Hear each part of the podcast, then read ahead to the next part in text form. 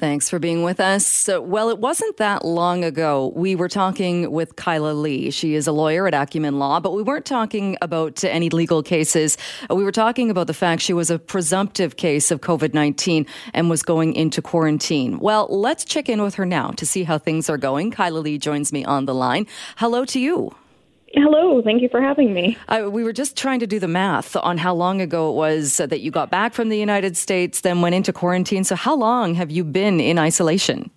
Um, for almost three weeks exactly now. Um, since I guess since I was quarantined, and more than three weeks since I've been in isolation. Right, and I know you were you were tweeting about the fever and some of the the symptoms and what you were feeling. Uh, how are you feeling now? I'm feeling great now. I've had uh, now uh, about 48 hours since I've had any symptoms of COVID 19. Uh, no fever, no coughing, uh, nothing left over. So I'm feeling great. that is good to hear. Uh, what was the worst of it? The worst part um, was nights, and especially um, around day uh, seven or eight. Um, I had some really bad nights where my fever was really high. I had a lot of trouble breathing, a lot of chest pain. I had to go sit outside, turn all the heat off in my house, turn all the fans on, sit in front of the fan, and just try and focus on breathing and getting back to sleep. And did you ever at any point think you would have to go to the hospital? Um, I didn't. I was lucky because my mom and my sister are both nurses, so I was able to check in on um, uh, with them every time I was feeling worse, and they would tell me, "No, you're not at a point where you need to go to the hospital, and here's what you need to look at um, to look out for that." So I was lucky to be able to have that contact because I think if I hadn't, I probably would have been thinking maybe I should be going to the hospital. I can barely breathe right now. Yeah, that's nice to have the the medical resources so close to home. Mm-hmm. Uh, what do you say to people then that are still uh, thinking that it's not that big of a deal? We're still hearing from people who aren't isolating when they come home and aren't taking those uh, precautions. So what do you say to those?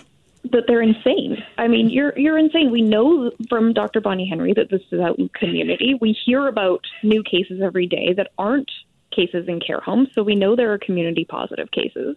You're rolling the dice with your life and with the life of your loved ones because if you get a mild case and you transmit it to somebody that you live with or somebody that you've been around in close contact with, um, you know, that person could die.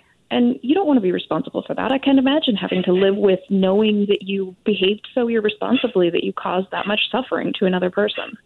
And uh, as far as you know, because you did go into isolation when you got back and then uh, develop symptoms, did you pass it on to anybody?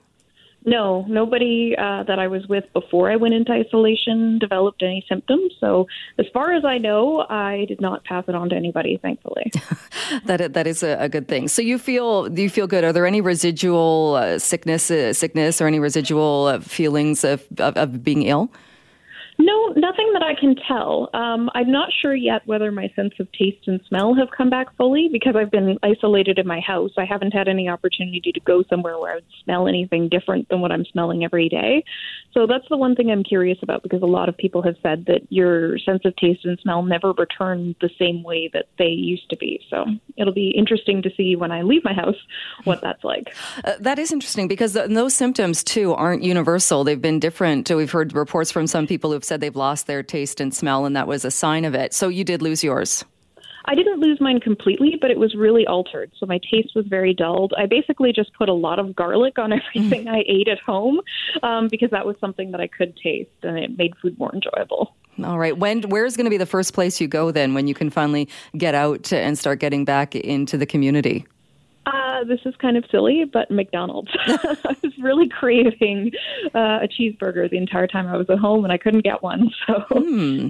All right, and not that we're encouraging. I know people will hear that and think I'm encouraging you to go out to when we're all being told to stay home. But that's uh, we're allowed to go and get food and do it safely. So uh, definitely, uh, um, I hope you enjoy uh, the McDonald's. Uh, will you take will. any extra precautions as far as wearing a mask, or will you do anything differently as you kind of re-enter society? Um, I don't have any any mask, but I might put a scarf over my face. I mean, what I'm hearing from Dr. Bonnie Henry and other people is that I have an immunity, but I don't know, um, and there's no way for me to know whether I still have particles of virus in me. So to protect other people, I think that's the appropriate course of action. And of course, I'll be observing all of the social distancing thing and make sure to bring Lysol wipes. So if I touch anything, I can wipe it down afterwards.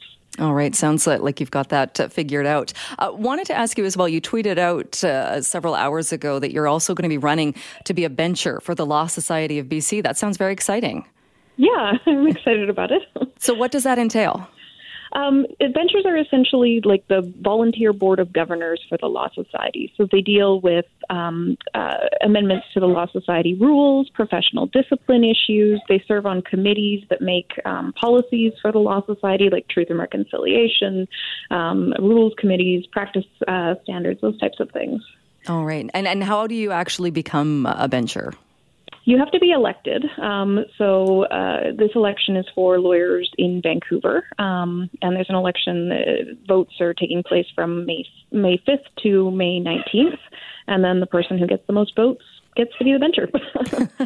uh, interesting. Now, did you come up with that? Because I would imagine when uh, people are isolated and in quarantine, because it's such a, a rare thing for so many of us, so not so much now that there's a pandemic, but uh, not many people, I think, have spent that much time alone isolating. What happened to your kind of mental state and things that you thought about or maybe planned for in the future?